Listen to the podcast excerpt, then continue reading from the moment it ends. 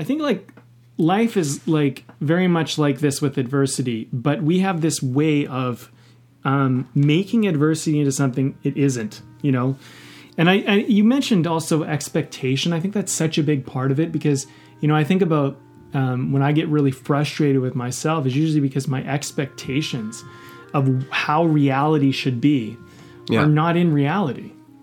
I mean, if you're in reality, if you're in the situation, you're in the moment and you're present, law of presence, there's another one you guys can go back to. Mm-hmm. But if you're in the moment, adversity becomes a lot easier, a lot more simple, and a lot more of a gift. But if you're mm-hmm. not in the moment, if you're in this like expectation idea of who you're supposed to be, I mean, what you're supposed to get done, like just follow that down the path. It's just pride. It's just like, who am I supposed to be?